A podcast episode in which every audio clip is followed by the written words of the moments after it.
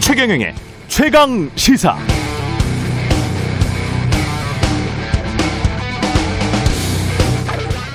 1987년 6월 10일 34년 전입니다. 그때 이한열을 비롯한 대학생들이나 일반 시민들이 원했던 것 돌이켜보면 참 소박했습니다. 독재 정권 물러나라. 우리 손으로 대통령을 직접 뽑게 해달라. 그런데 그때는 그게 정말 잘 안 됐어요. 대학 근처 지하, 지하철역 입구에는 늘 정경들이 서 있었고 불심 검문하고 아래 위로 훑어보면서 좀 반항하는 것 같다 싶으면 구타 당하기 일쑤였던 그런 시절이었습니다. 34년 후 국경 없는 기자회에 따르면 올해 한국의 언론 자유 지수는 아시아 1위. 영국 이카노미스트가 올해 밝힌 한국의 2020년 민주주의 지수는 세계 23위. 영국, 독일 등과 함께 온전한 민주주의 국가 중 하나가 됐습니다. 2차 세계대전 이후 독립한 그 수많은 나라들 중 민주주의와 경제적 성공을 동시에 이룬 몇 안 되는 나라가 한국입니다. 그러나 민주화되고 나니 더 민주화되어야 할 것들이 많이 보이죠. 갑과 을, 직장 문 앞에서 멈춰선 민주주의, 불평등, 빈부격차, 이런 것들이 모두 실체적 민주주의를 가로막는 요소들입니다. 아직도 갈 길이 먼 것 같습니다. 그러나 민주주의라는 과정에 끝이 있을까요? 34년 전 최루탄 자욱한 그 신촌 로타리에서 한국이 이렇게 되리라고 어느 누가 상상이나 했을까요? 웃고 즐기면서 함께 뚜벅뚜벅 걸어가시죠. 오늘을 위해 희생한 수많은 이한열들에게 감사하면서 말입니다.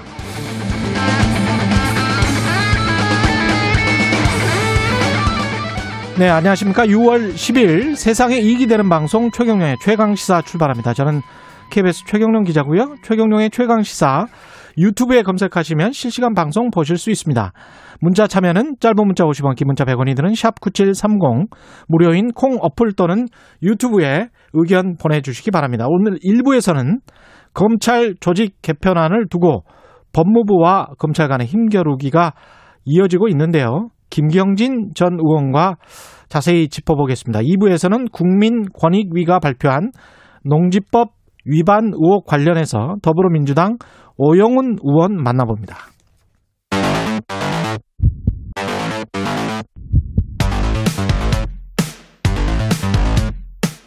오늘 아침 가장 뜨거운 뉴스 뉴스 언박싱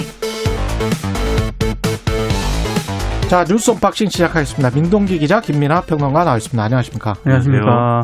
광주에서 철거 중이던 이 건물 저도 CCTV 보니까 방송에서 그냥 갑자기 무너지대요. 네, 이게 사고가 발생한 게 어제 오후 4시 22분쯤인데요. 예. 광주 동구 학동에서 5층, 5층 건물이 6차선 도로 쪽으로 무너졌습니다. 네. 운행 중이던 54번 시내버스를 덮쳤는데요. 일단 그 이 사고로 9명이 숨졌고요. 음. 8명도 버스에서 중상을 입은 채 구조가 돼서 인근 병원으로 옮겨져서 치료를 받고 있습니다. 예. 소방 당국이 밤사이 수색 작업을 벌였는데 음. 추가 구조자는 나오지 않았다라고 밝혔고요.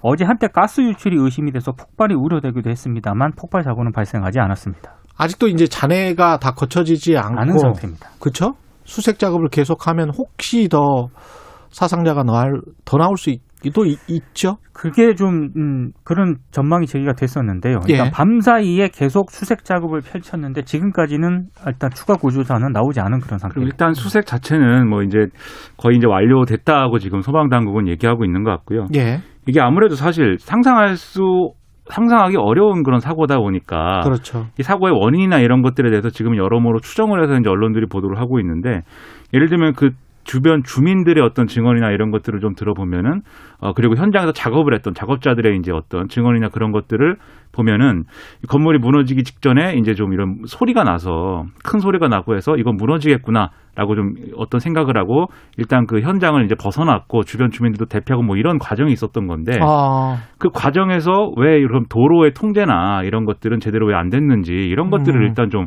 어떤 이번 사고의 문제 이런 것들을 좀 지적을 할 수 있을 것 같고요. 그리고 보다 근본적으로는 이 철거 작업이라는 게 얼마나 이제 안전을 기해서 이제 제대로 된 것이냐라는 거에 대해서. 예. 좀 이것은 면밀하게 좀 원인 조사를 해야 될 것 같습니다. 뭐 추정하기로는 음. 이게 아무래도 건물을 이제 5층 높이 건물을 이제 위에서부터 철거라는 그런 과정 에 그런 공법으로 이제 철거를 했는데 아무래도 뒤쪽 뒤쪽 편 이제 한쪽 면부터 철거를 쭉 하는 그런 과정이 좀 이루어져서 예. 건물의 균형이 맞지 않는 상황이 됐고 이것을 건물을 건물을 좀 버티고 있는 비계가 이 무게를 버티지 못하면서 도로 쪽으로 이제 건물이 쓰러진 거 아니냐 이렇게 추정은 하는데 음. 어찌 이 부분은 이제 소방 당국이 지금으로서는 뭐가 원인이다라고는 얘기할 수 없고 면밀하게 조사를 해봐야 된다라고 얘기를 하고 있습니다. CCTV 상으로 보면은 펜스가 그렇게 높게 쳐져 있는 것 같지는 않던데 펜스도 제대로 쳤었는지 모르겠습니다. 사고 철거하면서. 현장은 주민들의 얘기를 기자들이 또 많이 들었는데요. 예. 철거 현장이 버스 정장 바로 옆이었잖아요. 예. CCTV에서 보더라도 평소 사람들이 많이 모이는데도 안전 장비를 제대로 설치하지 않아서 불안해했다.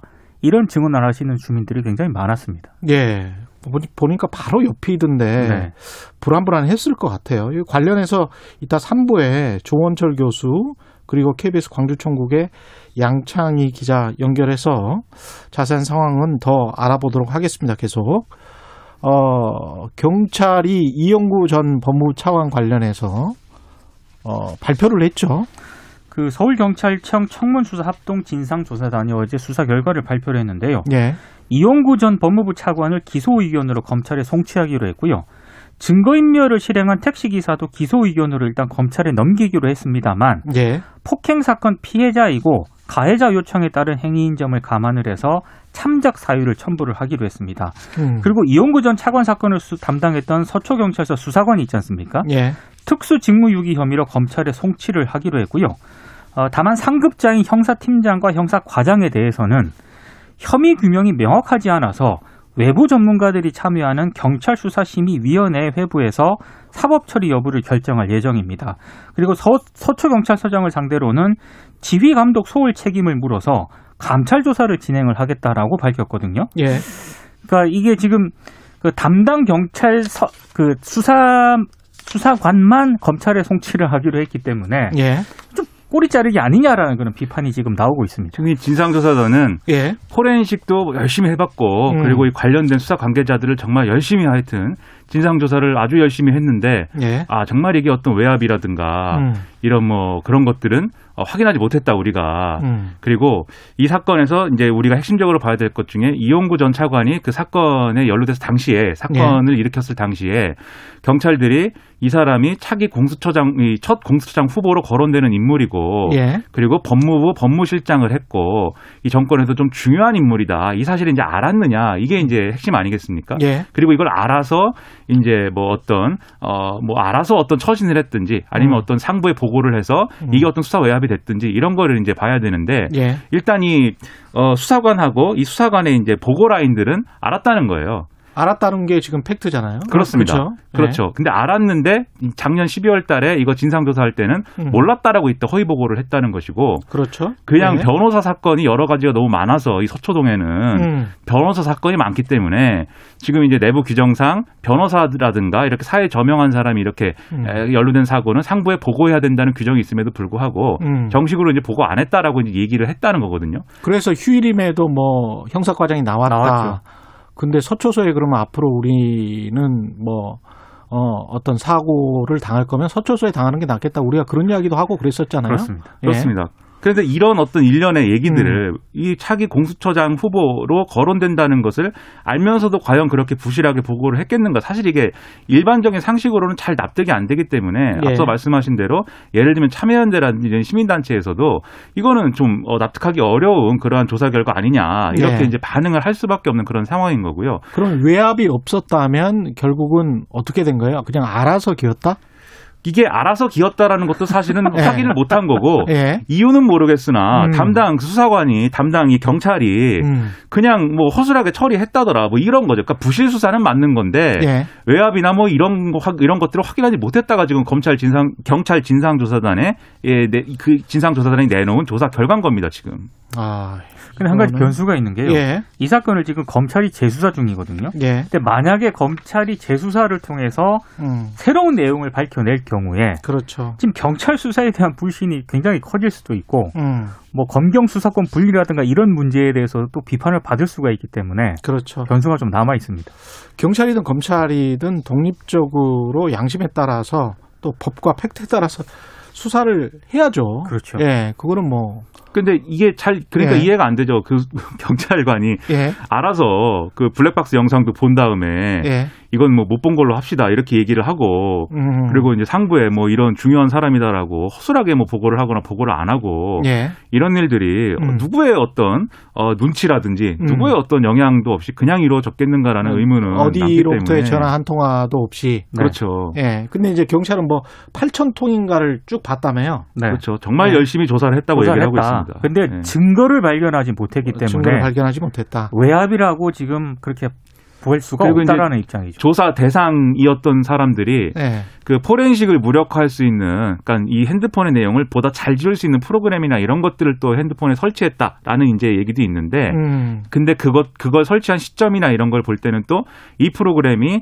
아, 지금의 진상 조사나 이런 것들의 범위에 들어가는 음. 그러한 내용들을 뭐 삭제하거나 그런 데 쓰인 정황도 없다라고 지금 이 진상 조사단 얘기를 하고 있습니다. 이건 좀 더 봐야겠습니다. 네. 검찰 수사 결과도 조사 결과도 좀 봐야 될 것 같고 모습을 드러낸 공식 행사의 모습을 드러낸 윤석열 이렇게 이제 나오던데 어제 우당 이회영 선생 기념관 개관식에 참석을 했거든요. 예. 근데 저는 처음에 왜 여길 갔을까라고 좀 의문을 가졌었는데 아, 일단, 일단 이회영 선생님은 뭐 멋있잖아요. 근데 무슨 연관성이 연관성이 있을까를 일단은 예 멋있잖아요. 이게 예. 평소에 그 그 이철우 연세대 교수가 예. 윤전 총장 중마고구라고 합니다. 음. 근데 이철우 교수가 이회영 선생의 증손자라고 해요. 예. 그래서 이제 이 행사에 참석을 했다라고 얘기를 친구 했는데 덕본 거군요. 예. 근데 뭐 어제 뭐 예. 이런저런 얘기들을 저 보도도 쏟아졌는데 음. 그 현장이 굉장히 소란스러웠다고 합니다. 일단 음. 윤전 총장 팬클럽 회원들이 등장을 했는데요. 팬클럽 회원들. 윤석열 대통령 등의 구호를 외쳤고요. 윤 전 총장 반대하는 사람들도 거기 있었거든요. 예. 윤석열 구속하라 이런 구호를 외치며 맞섰는데 예. 기자들이 뭐 장모 문제도 물었고 대선 출마하느냐도 물었고 예. 국민의힘에 입당할 거냐고 물었는데 예. 아, 답을 안 했고요. 국민의힘 입당 여부를 물으니까 제가 걸어가는 길을 보면 차차 알게 될 것이다. 음. 이렇게 답을 했습니다.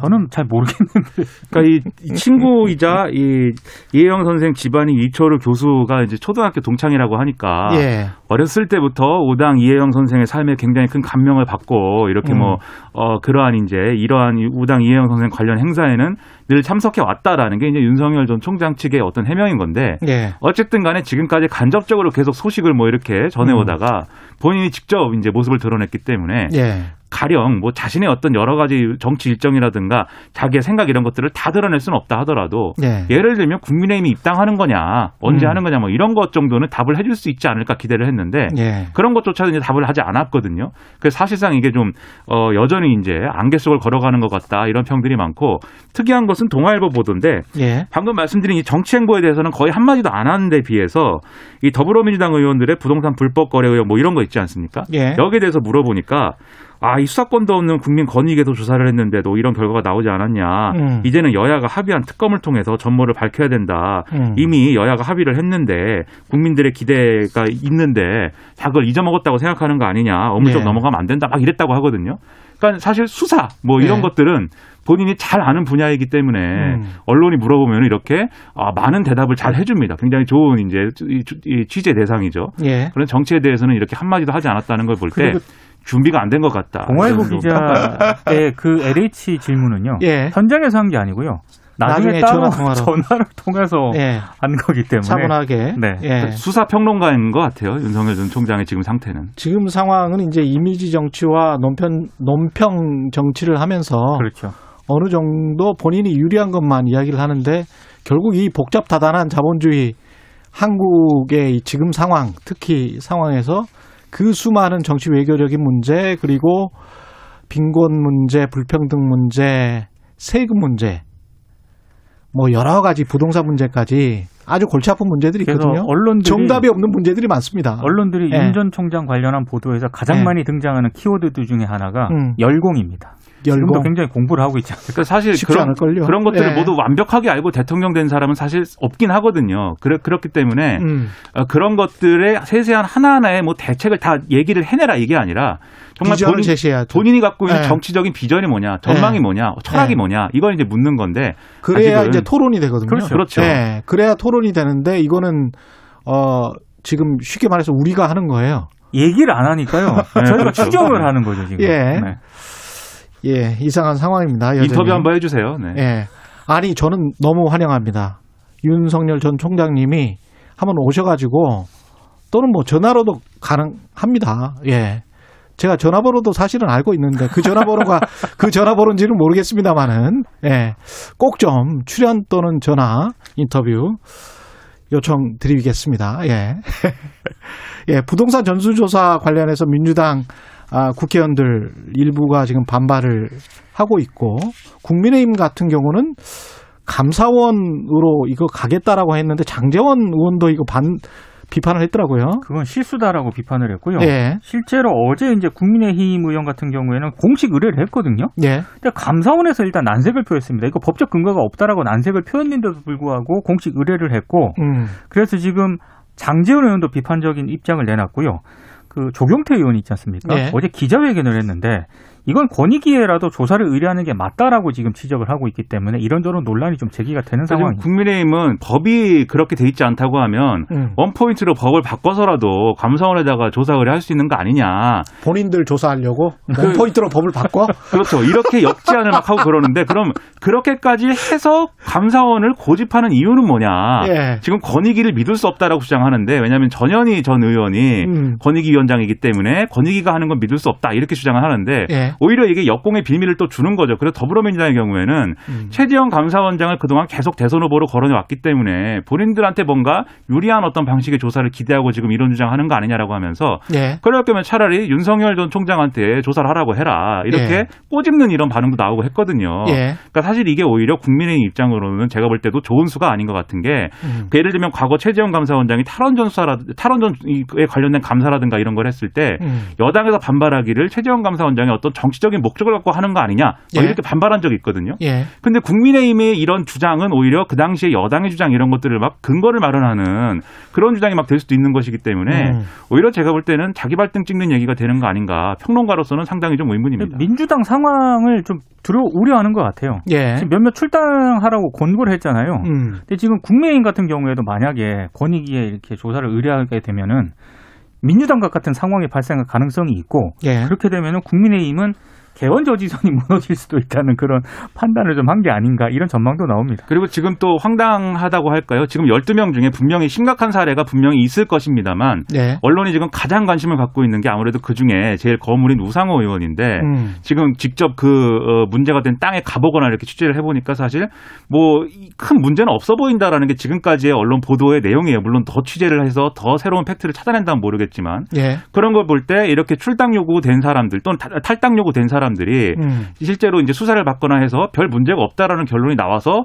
대부분 이제 몇 명은 뭐 다- 전부는 아니더라 할지라도 대부분 복당을 하거나 했을 때 그러면 이제 국민의힘에 대해서는 국민들이 어떻게 보게 되겠는가 음. 여기에 대한 답을 지금 갖고 있어야 되는데 상당히 단견으로 이 문제 접근하고 있다 그런 생각입니다.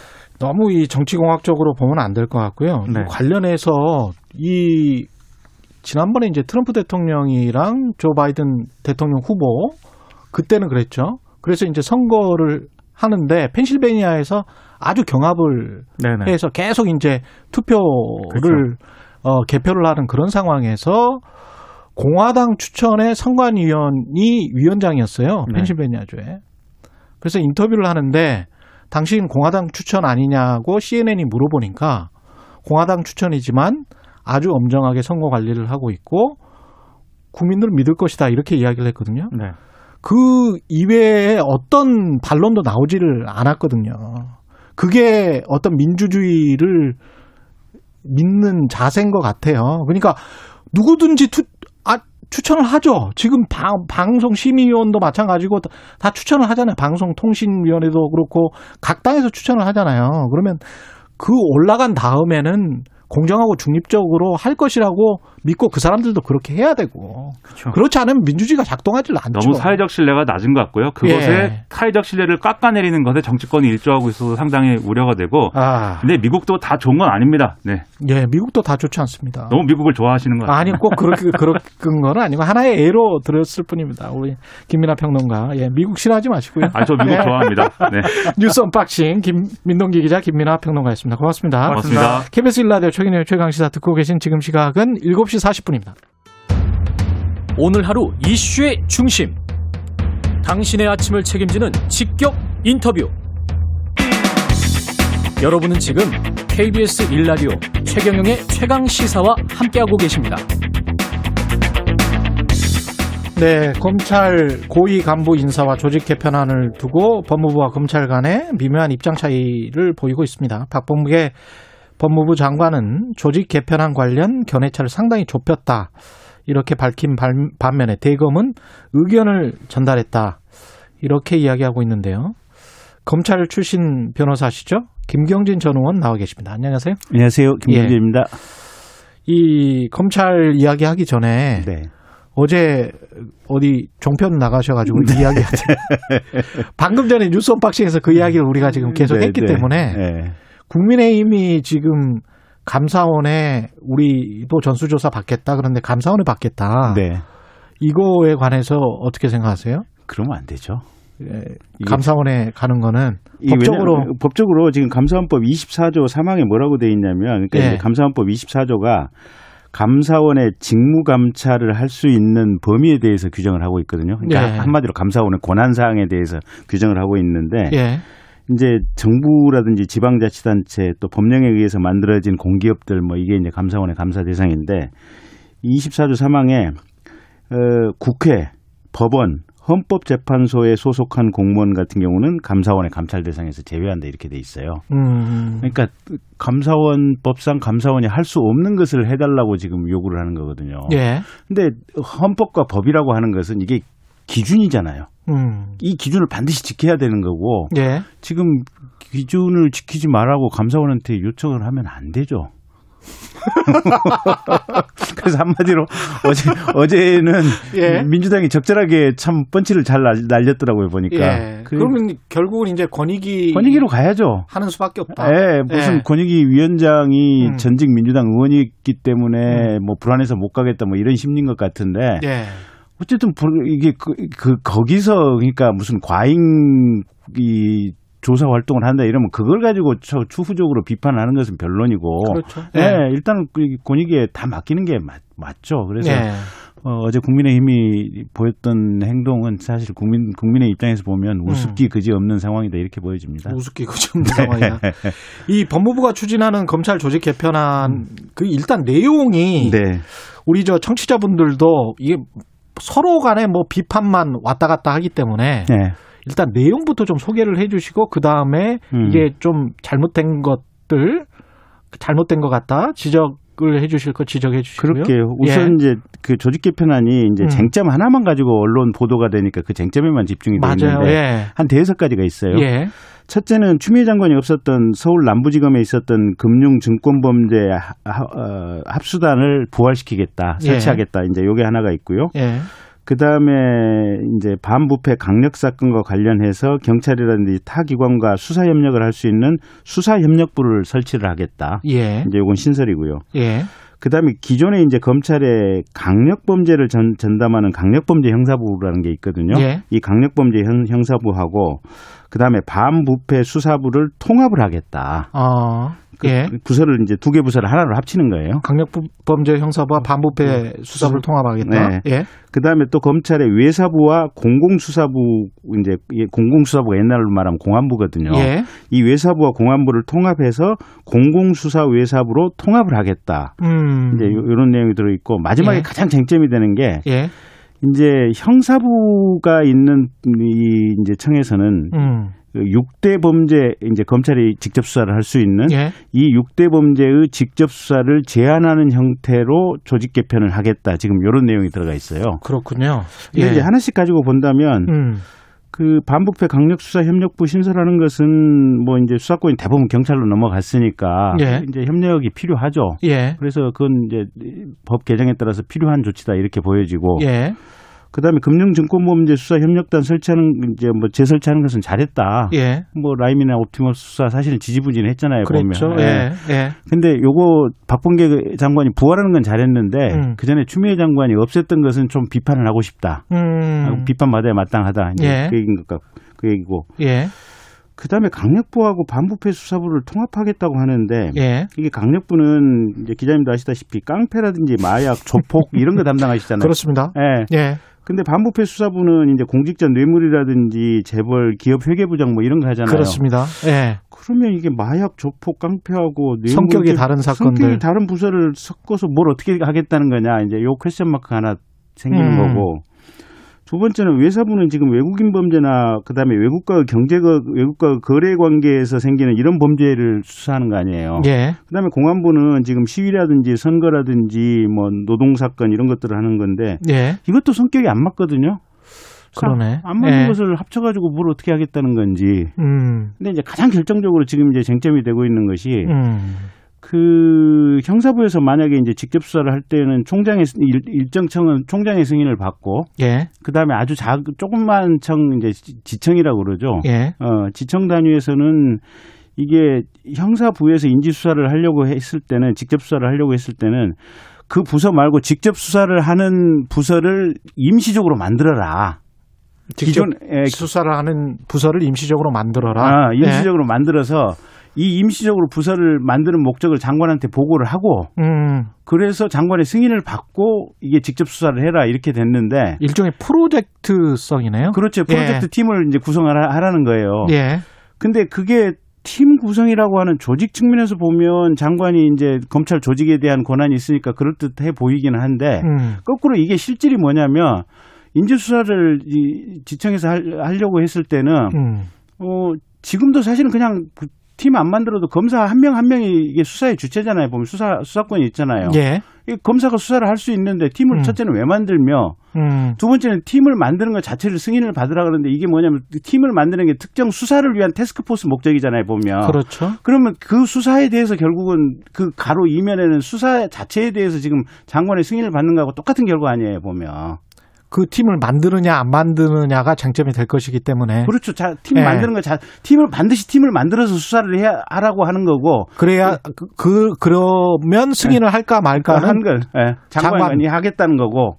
그게 팀을 만들어야만 수사가 음. 되는 거예요. 결국은 이 수사 내용을 사전에 보고하고 장관 승인을 받아서 음. 수사를 하라는 거하고 똑같은 얘기인 거예요, 보면. 그러니까 검찰 입장에서는 검사들은 검찰 조직의 축소는 뭐 그렇다고 치더라도 음. 형사부 6대 범죄 이거는 어떤 직접 수사를 제한하는 거 아니냐. 그러면서 우리를 좀 컨트롤하려고 하는 거 아니냐 그런 지금 이제 방 반발이군요. 그러니까 직접 수사를 제한하는 것도 음. 이미 법에 의해서 뭐 6대 범죄로 제한이 됐었고, 그건 네. 뭐 오케이. 음. 예. 뭐 컨트롤 하는 것도 장관이 뭐 일반적인 수사지휘권을 통해서 뭐 총장 뭐 이렇게 총, 총장의 개별적 사건 수사지휘도 할 수 있으니까 오케이인데 예. 수사 개시 자체를 실질적으로 장관의 통제를 받고 수사 개시 여부를 결정을 하라 음. 하는 거하고 지금 똑같은 효과인데 이게 역대 어느 독재 정권에서도 있을 수 있지 않았던 거거든요. 음. 이게 결국은 장관이나 법무부 장관이라는 게 정치인인 대통령에 의해서 임명된 정치인의 분신이잖아요. 그렇죠. 예. 그리고, 지금 현재 박범계 법무부 장관 같은 정무직 경우는 장관이죠. 예. 네, 박범계 법무부 장관은 민주당 당적도 가지고 있고 음. 지난번에 장관 취임 초기에 나는 당적이 먼저다라고 얘기해가지고 좀 구설에도 오르기도 했잖아요. 음. 어쨌든 이게 뭐냐면 정치가 음. 수사를 통제하겠다라고 하는 이게 공식적인 선언 그 이상도 아니고 이하도 아니거든요. 음. 그래서 검찰 입장에서 보면 있을 수도 없는 상황이 지금 생겼다라고 보고 있는 것 같아요. 법리적으로 봤을 때는 어떻습니까? 법리적으로 봤을 때. 불법이죠. 불법이라고 보세요. 그러니까 예. 만약에 박범계 장관이 지금 이 규정 조직 개편안을 밀어붙이고 음. 그래서 실질적으로 특정 사건 이제 그러면 이제 시행이 될 수밖에 없을 거 아니에요 밀어붙이면 예. 시행이 돼서 특정 사건에 대해서 우리가 이렇게 테스크포스를 만들어 수사를 하겠다라고 올렸는데 지청에서 예. 법무부 장관이 노 하고 불허 불허를 했다 이러면 음. 실질적으로 그 사건 수사 불허를 한 거 아니에요 보면 예. 지난번에 김은경 환경부 장관이 어떻게 보면 그 특정인을 이렇게 이- 그 위해서 지금 어떤 음, 위원회에 예, 예. 조작을 했었잖아요. 예, 보면. 공공기관. 예. 예, 그래서 지금 실형 선고받고 지금 항소심 가 있는 거 아니에요? 예. 보면 그거하고 똑같은 거예요. 음. 그래서 만약에 실제로 이게 이 어떤 조직 개편안을 강행을 했고 음. 거기에 따라서 수사하겠다고 하는 것을 장관이 불허하는 구체적인 처분이 한 건이라도 생겼다. 예. 이러면 나중에 아마 정권 바뀌고 나면 박봉계 장관 재판 받으실 거예요. 어. 불법이 워낙 명, 명확한 사건이라 예. 그 어떤 의미에서 이제 직권남용이 되는 그렇죠. 겁니까? 예. 그러니까 검사는 기본적으로 이제 직접 음. 수사권을 형사소송법 개정에 의해서 많이 뺏기기는 했지만 예. 어쨌든 여전히 경찰 수사에 대해서 지금 감독할 수 있는 권한이 있잖아요. 음. 그 다음에 이게 6대 범죄에 대해서는 기본적으로 직접 수사권이 있는데 예. 이게 수사권이라는 측면에서 볼 게 아니고 어. 수사 의무예요. 아. 그러니까 공무원 같은 경우는 가령 이제 일반 행정부처의 공무원도 예. 뭔가 자기 부처 내에서 문제가 있는 범법 행위를 발견했다. 음. 이러면 감사원이나 검찰, 경찰에다가 신고를 해야 돼요. 그렇죠. 그렇지 예. 않으면 징계받아요. 그렇죠. 예. 예. 이게 검사 덮어준 거니까. 그렇죠. 예. 검사 입장에서 음. 범죄 행위를 범죄 혐의를 발견하고 인지 수사를 하려고 했는데 장관이 이걸 못하게 불허를 했다. 음. 이건 일종의 직권남용 외압인 거예요. 그리고 예. 이게 사실은 구체적인 사건에 대해서 음. 그러니까 이제 이게 장관이 총장을 지휘할 수 있도록 검찰청법에 규정이 돼 있는데 예. 이 지휘라고 하는 것도 가령 뭐 압수수색영장을 청구하겠다 음. 아니면 지난번에 강정구 교수처럼 구속영장을 뭐 검찰이 청구하겠다 음. 이런 구체적인 행위에 대한 지휘라고 봐야지 일반적으로 수사를 검사가 시작하는 것 자체를 막는 지휘는 있을 수가 없다고 봐요. 예. 그래서 이거는 도대체 법무부에서 법무부 참모들도 도대체 무슨 생각을 하는지 모르겠고 음. 법무부 장관도 이분이 명색이 지금 판사를 하셨던 법조인 출신 아니에요. 예. 무슨 생각으로 이런 위반을 지금 하는지 모르겠어요. 많이 무리하고 있다라는 그렇죠? 생각이시네요. 네. 그러면 이 김호수 검찰총장은 음. 지금 어떤 스탠스입니까? 이 상황에서? 당연히 이, 이게 대검 부장들 참모들을 소집해가지고 음. 반대 의견 명시적으로 냈잖아요. 보면. 예. 그 언론에도 지금 알리라고 했다는 거 아니에요. 예. 그러니까 김호수 총장이 지금 친정부적인 성향을 가지고 있다라고 이제 대외적으로 널리 알려져 있잖아요. 예. 근데 이거는 김호수보다도 훨씬 더 친정부적이라고 밖으로 알려진 이성윤 지금 뭐 고검장이 고검장. 이 예. 총장이 됐다고 하더라도 이건 똑같을 거예요. 음. 이걸 공식적으로 반대를 안 해놓으면 음. 이건 반대를 안 해놓은 것 자체가 나중에 문제가 생길 거예요. 음. 그러면 이 상황이 만약에 그대로 말 말씀하신 대로 그냥 강행을 하면 음. 그럼 어떻게 되는 겁니까? 강행- 검찰과 법무부 간의 일단 불법, 갈등은? 갈등은 증폭이 될 거고 예. 근데 현- 현실적으로는 네. 지금 어쨌든 법무부 장관 법무부에서 공식적인 영을 만들어서 뭘 하는 거니까 예. 법무부에서 하자는 대로 할 수밖에 없죠. 불법 상태가 일정 정도 지- 지속이 될 수밖에 없는데 검사들이 할 수 있는 거는 뭐가 있을까요? 지- 검사들이요? 예. 가령 무슨 뭐 헌법 안, 돼- 안 된다면 이건 뭐 아예 이게 입법 사안이니까 음. 이렇게 하면 불법이라고 지금 말씀하셨다시피 불법이라면 어, 헌법 소원이라도 헌법- 한달치 헌법 소원 할 수 있죠. 예. 이게 이, 이 규정 자체, 이 조직 개편안과 관련된 규정 자체가 음. 원천 무효다라고 헌법 소원을 할 수도 있고 예. 개별 사건에 대해서 만약에 불승인을 했을 경우에는 행정소송을 할 수도 있을 것이고 음. 근데 이게 헌법 아시다시피 예. 행정소송도 그렇고 헌법 소- 소원도 그렇고 예. 해놓으면 기본으로 한 8개월에서 1년은 가잖아요 보면 그렇죠. 그러면 그 시간 동안은 지금 불법 상태가 계속해서 가는 거고 음. 저는 이 정부가 검찰 을왜 이렇게 두려워하는지 모르겠는 게 음. 추미애 장관 때 지금 전국에 반부패 수사부를 세 개로 줄여놨잖아요. 나머지 지금 청에는 반부패 수사부 다 없애버렸잖아요. 음. 서울, 광주, 대구 세 군데만 있잖아요. 예. 부산 같은 데는 관- 반부패 수사부 특수부가 없는 거예요. 알겠습니다. 지금 시간이 별로 없어서 이제 정리를 하겠습니다. 네. 예. 전반적으로 쭉 말씀을 해주셨고 이제 다 이해 이해를 하셨을 것 같습니다. 이게 복잡한 문제인데 음. 김경진 전 의원의 시각으로 오늘 쫙 정리를 해봤습니다. 오늘 말씀 감사하고요. 네. 김경진 전 의원이었습니다. 고맙습니다. 감사합니다. 예, KBS 일라디오 최경영의 최강 시사 1부는 여기까지입니다.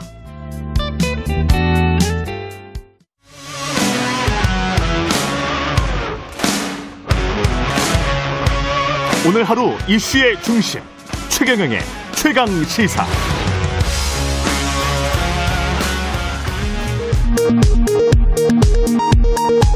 라디오 정보센터 뉴스입니다. 광주 동구 학동 재개발 지역 철거 건물 붕괴 사고 현장에서 매몰자를 찾기 위한 수색이 밤새 이어졌습니다. 건물 잔해 아래 깔린 시내버스에서 운전기사와 승객 등 17명을 구조한 이후 추가로 발견된 매몰자는 지금까지 없습니다. 더불어민주당 부동산 특별위원회는 오늘 오전 국회에서 기자회견을 열어 주택시장 안정을 위한 추가 공급 대책을 발표합니다. 특위는 누구나 집 시범사업 부지와 함께 구체적인 사업 계획을 공개할 예정이며 시범사업 부지는 경기 안산 등 수도권 지역이 유력합니다. 고 김대중 전 대통령의 부인이자 여성운동가인 이희호 여사의 2주기 추도식이 오늘 오전 10시 국립현충원 묘역에서 열립니다. 김대중 평화센터 이사장 측은 코로나 방역 지침에 따라 300여 명의 사전 등록 인원만이 추도식에 참석할 수 있다고 밝혔습니다. 코로나19 예방접종 대응 추진단에 따르면 오늘부터 지정 위탁 의료기관에서 30세 이상 60세 미만 예비군과 민방위 대원, 국방 외교 관련자 등 약 89만 4천 명을 대상으로 얀센 백신이 시작됩니다. 얀센 백신은 다른 제품과는 달리 1회 접종만으로도 끝이나 주목을 받고 있습니다. 지금까지 라디오 정보센터 뉴스 아나운서 장수연이었습니다. 최경영의 최강 시사는 여러분과 함께합니다. 짧은 문자 50원, 긴 문자 100원이 드는 샵 9730. 어플 콩과 유튜브는 무료로 참여하실 수 있습니다. 네, 부동산 불법 거래 의혹이 있다고 권익위가 지목한 12명의 민주당 의원들에게 당 지도부가 전원 탈당 또는 출당을 권유했습니다만 갑작스럽게 에, 초고강도 조치를 받아든 의원들의 반발 계속되고 있습니다. 오늘은 그 12명의 의원들 중 한 분인데요. 농지법 위반 의혹 소지가 있다고 권익위로부터 지목된 분입니다. 더불어민주당 오영훈 의원 나와 계십니다. 안녕하세요. 네, 안녕하십니까? 예, 일단 어제 한병도 네. 의원님 네. 전화 연결을 했었었거든요. 네, 네, 네. 그게 그 한병도 수석 원내 부대표죠. 네. 그분 말씀은 권익위가 자체 조사를 끝내고 12명의 네. 의원들에게 네, 네.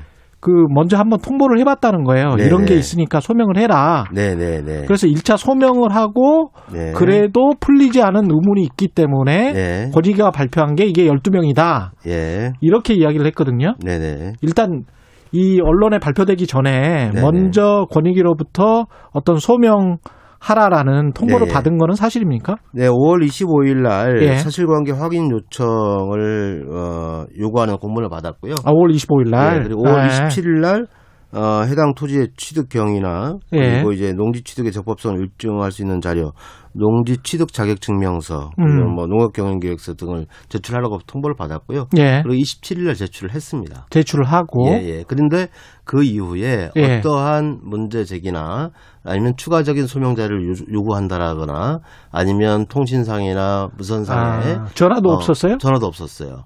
예. 저는 그래서 이 부분에 대해서는 음. 공직자 재산 신고의 대상에 목록에, 목록에 계속 올라와 있던 것이고 지금까지 어떤 의혹도 받은 적이 없습니다. 음. 예. 어, 그렇기 때문에 당연히 문제가 없다고 판단했고 음. 권익위가 요구하는 자료를 성실히 제출했기 때문에 예. 문제가 전혀 없다라고 판단을 했죠. 예. 그랬는데 대상에 올라 있었다. 네, 네.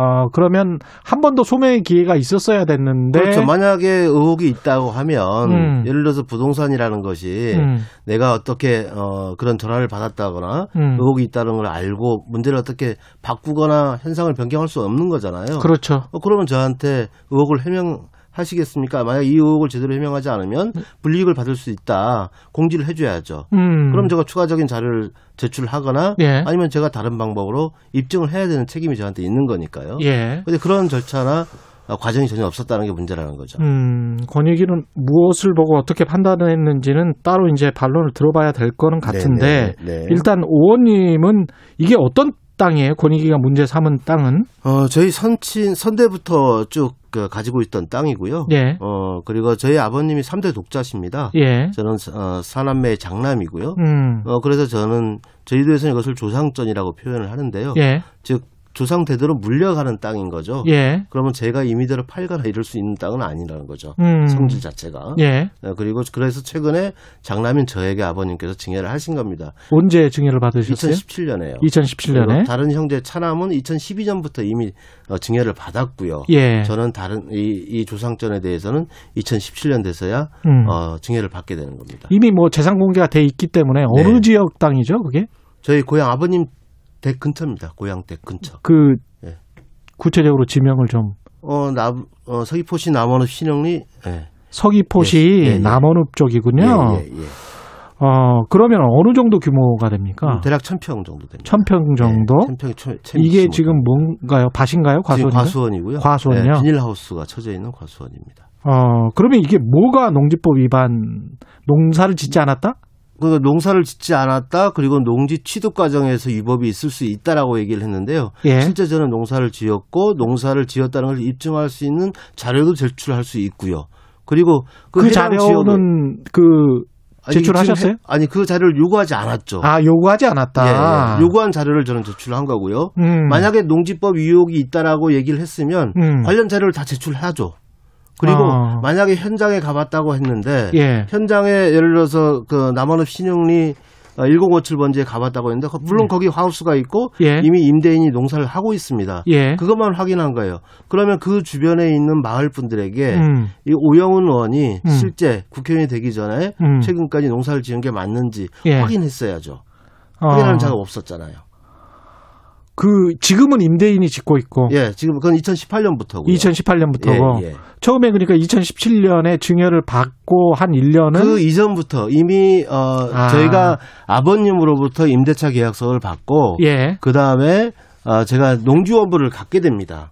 아, 농사를 지으려, 지으려면 농지원부를 갖게 되죠. 맞습니다. 예. 저는 2001년도부터 농지원부를 취득하고 농사를 지어온 거예요. 2001년부터 조상 예. 땅이기 때문에 예, 거기서 예. 농사를 지었었다. 이미 구- 1994년 3월에 결혼한 이후에 예. 저희 부부가 아, 아버님 대신 이거는 저희 조상전이기 때문에 저희가 하라고 해서 저희가 시작을 해왔고 예. 실제 공식적으로 농지원부에 등록된 건 2001년부터 등록이 돼서 왔던 겁니다. 어. 그리고 지금 최근에 2017년에 증여를 받은 이후에도 예. 어, 제가 농사를 계속 지으려고 했지만 음. 의정 활동 때문에 상당히 어렵다는 것을 다시 한번 확인했고 예. 그래서 2018년 농지법에 근거해서 농지은행에 위탁 경영을 하게 되는 겁니다.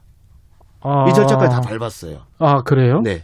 그럼 농지은행이 위탁 절차를 했고 그러면 이게 법적으로 뭐가 문제가 그래서 저는 그 하도 답답해서 음. 제가 지금 관계 변호사, 예. 그 다음에 어, 농식품부, 그 다음에 농지은행 담당자 예. 다 연락을 취해봤습니다. 음. 이게 위법이 있을 수 있느냐? 예. 위법 사항 아니다라고 답변을 받았습니다. 권익위는 왜 이런 판단을 한 저는 거죠? 모르겠어요. 어떤 의도가 있는지 모르겠습니다. 아, 그래요? 그럼 권익위가 지금 제시한 게 농지법 위반, 농사를 안 지었다. 네네. 그리고 이게 이제 부, 부동산 투기와 관련돼 있을 수 있다라고 판단한 건가요? 그러니까 저희 저희 선대부터 물려받은 땅을 왜 부동산 투기로 모를 모르는지 저는 이해를 할 수가 없습니다.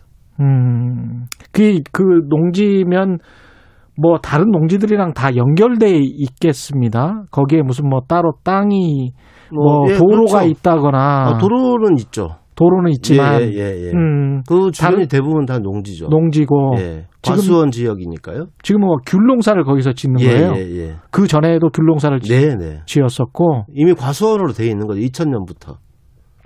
근데 권익위가 이거를 현장에 직접 가기도 하지 않았을까요? 갔다고 얘기는 저도 들었습니다. 그래요? 예. 어. 그런데 그 경작 하고 있는 것을 확인했다고 했는데 중요한 것은 확인해야 될 것은 뭐냐면 음. 제가 직접 농사를 지었는지 안 지었는지를 확인해야 되는 예, 거잖아요. 예, 예. 근데 그 지인들 그 동네 마을 주민들에게 음. 확인할 수 있는 건데 저는 확인하지 않았다고 보는 것이고요. 예. 최근 어제 그제 제2지역 언론사에서 아마 현장 확인을 했고 음. 그 마을 주민들에 대한 탐방 조사를 한 것으로 알고 있습니다. 네. 그와 관련된 기사도 나와 있고요. 음. 거기에서는 다수의 증인들이 어, 제가 복- 직접 농사를 지은 것을 확인해 주고 있는 상황입니다. 그러니까 농지은행에 위탁하기 전에는 네네.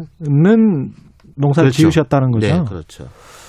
아, 근데 이제 지금은 그러니까 이 상황이 억울하시다는 거네요. 그렇죠. 만약에 예. 권익위원회가 그런 의혹을 제기했다면 음. 저의 이의 신청을 받아주거나 예. 이걸 소명할 수 있는 기회를 줘야 되지 않습니까? 예. 어- 어쨌든 지금 현재는 그럴 수 있는 상황이 아니다라고 지금 연락을 받고 있고요. 예. 그리고 당에서도 저의 소명을 들을 수 있는 음. 기회가 지금 마련되고 있지 않는 것이죠. 예. 그래서 저는 어제 국가수사본부를 찾아서 음. 제가 받고 있는 이 의혹에 대해서 직접. 입증할 수 있는 예, 예. 자료를 어, 사실관계 확인서를 가지고 예. 어제 어, 국가수사본부 민원실에 가서 어. 접수를 시켰습니다.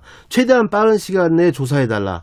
권익위도 조사하지 않고 당도 조사하지 않으니 음. 수사기관이라 조사를 해야 될 거 아닙니까? 예. 특히 권익위에서는 어, 국가 수사본부로 이첩을 한 상황이기 때문에 예. 저에게는 저의 명예 회복을 위해서는 최대한 빠른 시간 내에 조사를 명명백백하게 해주는 게 맞다라고 생각합니다. 근데 당 지도부에서는 국민들의 눈초리가 있고 네. LH 투기 사태 이후에 이제 사실 재보궐선거 참패 그리고 그, 그게 결국은 이제 네. 부동산 때문이다. 네 네.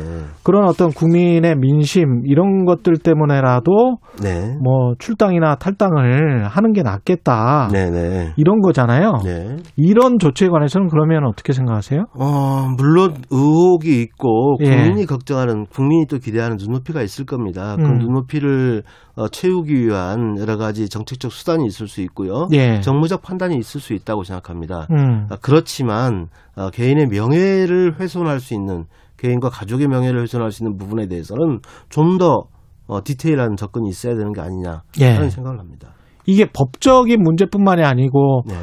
지금 의원님은 나는 윤리적으로도 문제 없다. 이건 그렇죠. 네. 그렇게 생각하시는 거예요? 네, 네. 어, 이게 만약에 당 지도부에서 탈당하지 않으면 네네. 어제 한병도 의원도 네. 그런 이야기를 약간 했는데 네. 그러면 재변까지 갈 수도 있는 거 아니냐 이런 이야기 했잖아요. 네네. 그거는 어떻게 되는 겁니까? 그러면 어, 저는 오히려 징계 절차를 밟아주는 게 좋다고 생각합니다. 왜냐하면 징계 차라리 절차- 징계해라? 네, 그렇죠. 당원 당규에 의거해서 아. 징계의 사유가 있지 않습니까? 당원 아. 당규에는 그러면 소명하겠다. 그렇죠. 소명하는 기회가 생기게 되는 거죠. 아. 오히려 저는 그 기회가 더 적절하다고 봅니다. 유일하게 소명할 수 있는 기회가 그거라면 음. 징계 절차를 밟아달라 당이. 예. 그러면 제가 가서 소명하고 예. 그게 당원 당규에 제시되어 있는 징계 사유에 저의 사유가 타당하다면 음. 저는 달, 당연, 당연히 출당 조치를 당하거나 제명 조치를 당하거나 그렇게 해야죠.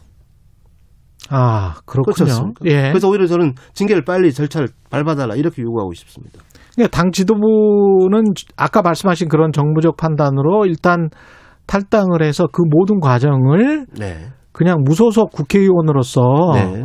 혐의를 벗, 벗으면 네. 그때 복당 시키겠다 뭐 이런 거잖아요.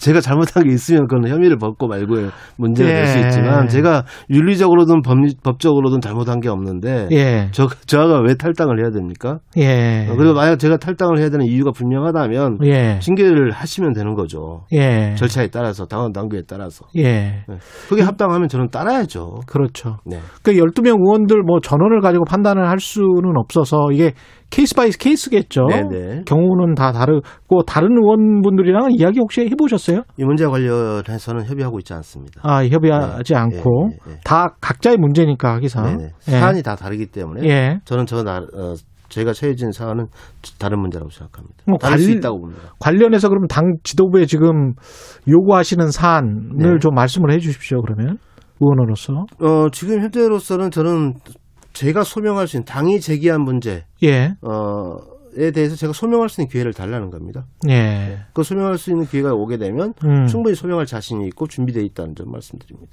예. 야권도 지금 뭐 전수조사를 받겠다. 국민의힘은 이제 감사원 통해서 받겠다. 뭐 이런 네네네. 입장이잖아요. 네네. 그 여권은 일단 이렇게 해서 받긴 받았습니다. 네. 국민의힘은 감사원 통해서 받겠다고 하는 이 공식 입장은 어떻게 보십니까? 이해할 수 없죠. 이미 예. 감사원법 제 24조에 예. 국회의원은 그 대상이 되지 않, 는다고 판결 어, 얘기를 해주고 있습니다. 감사원 예. 측에서 예. 그러면 국회의원을 받을 수 없는데 전수를 하겠다는 것은 음. 어, 눈 가리고 아웅하는 것이죠. 안 받겠다는 얘기가 저는 똑같은 것이라고 보고요. 예. 저는 어, 우리 당이 요구하고 있는 권익위 조사라도 어, 음. 당연히 전수 조사를 받아야 한다 이런 입장입니다. 그렇군요. 그 감사원 관련해서 감사원 주- 전수조사를 받기 위해서 원포인트법 개정이라도 해서 네. 받겠다. 네. 이런 주장도 나오고 있던데. 어, 물론 이제 그게 가능하다면 그것도, 어, 그건 원내 대표단이나 지도부에서 판단할 문제라고 생각합니다만은. 네. 어떤, 어떠한 방법으로도 어떠한 기관이든, 어, 전수조사를 할 수 있는 방법이면 저는 접근 가능하다고 생각합니다. 음.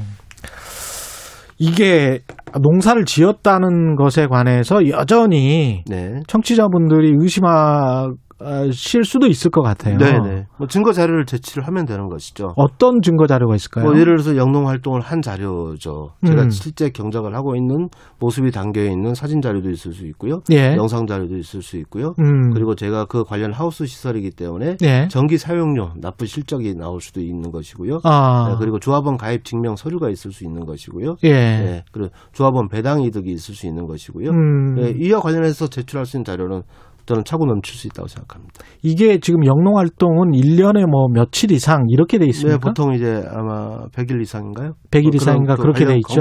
규정들이 있을 겁니다. 그럼 그 전에 그러면 여러 가지 사유가 있는데요. 그, 그 전에 네. 그러면 국회의원 되시기 전에 네네. 농업인이셨어요? 네, 농업입니다. 아. 저희 주소도원이 이제 농업, 농업을 통해서 나왔기 때문에. 예, 아이 그러면 뭐 직업 자체가 농업인이셨어요? 그렇죠. 예. 어, 그럼 이게 어, 저에 좀 대한 조사 설득력이 자체가 있네요. 전혀 예. 안 이루어졌던 것이죠. 음. 예.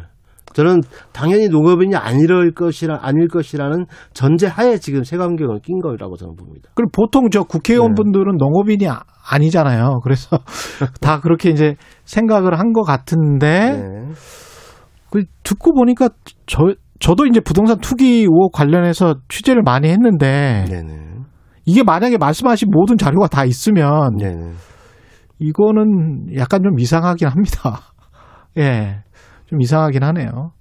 그 국민의힘이 이 관련해서 이제 감사원 계속 네네. 하겠다는 거는 권익위 위원장 못 믿겠다는 거잖아요. 어, 물론 그런 뭐 얘기가 있는 것은 알고 있습니다. 예. 네. 근데 그거는 그 타당하다고 보십니까? 글쎄요, 어, 어, 누, 어떤 위원장이냐 따라서 정치적 유불리를 해석하기는 저는 어렵다고 보고요. 예. 어, 국가의 공식적 기관이기 때문에 음. 공식 기관에 대해서는 저는 신뢰해야 된다 생각합니다. 법과 절차에 의해서 진행하면 될 일이라고 생각합니다. 역으로 이렇게 네. 이제 권익위가 아 어떻게 보면 지금 주장하시는 걸 보면 네. 불성실 조사를 한 거잖아요.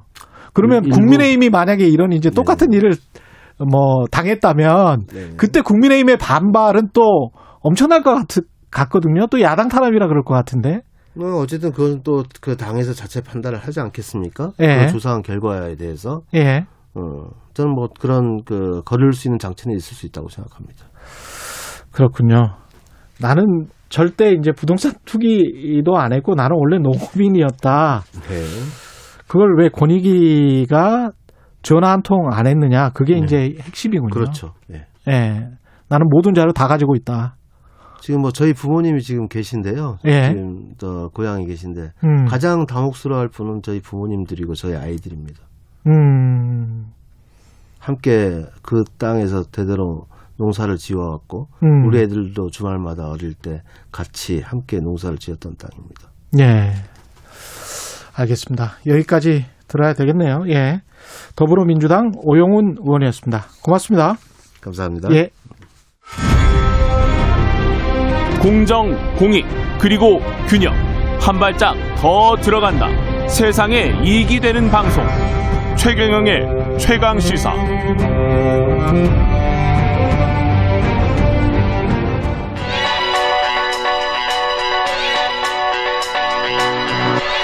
최강 시사 서영민의 눈. 네, 서영민의 눈 시작합니다. KBS 서영민 기자 나와 있습니다. 예, 안녕하십니까? 안녕하세요. 예. 오늘은 어떤 이야기인가요?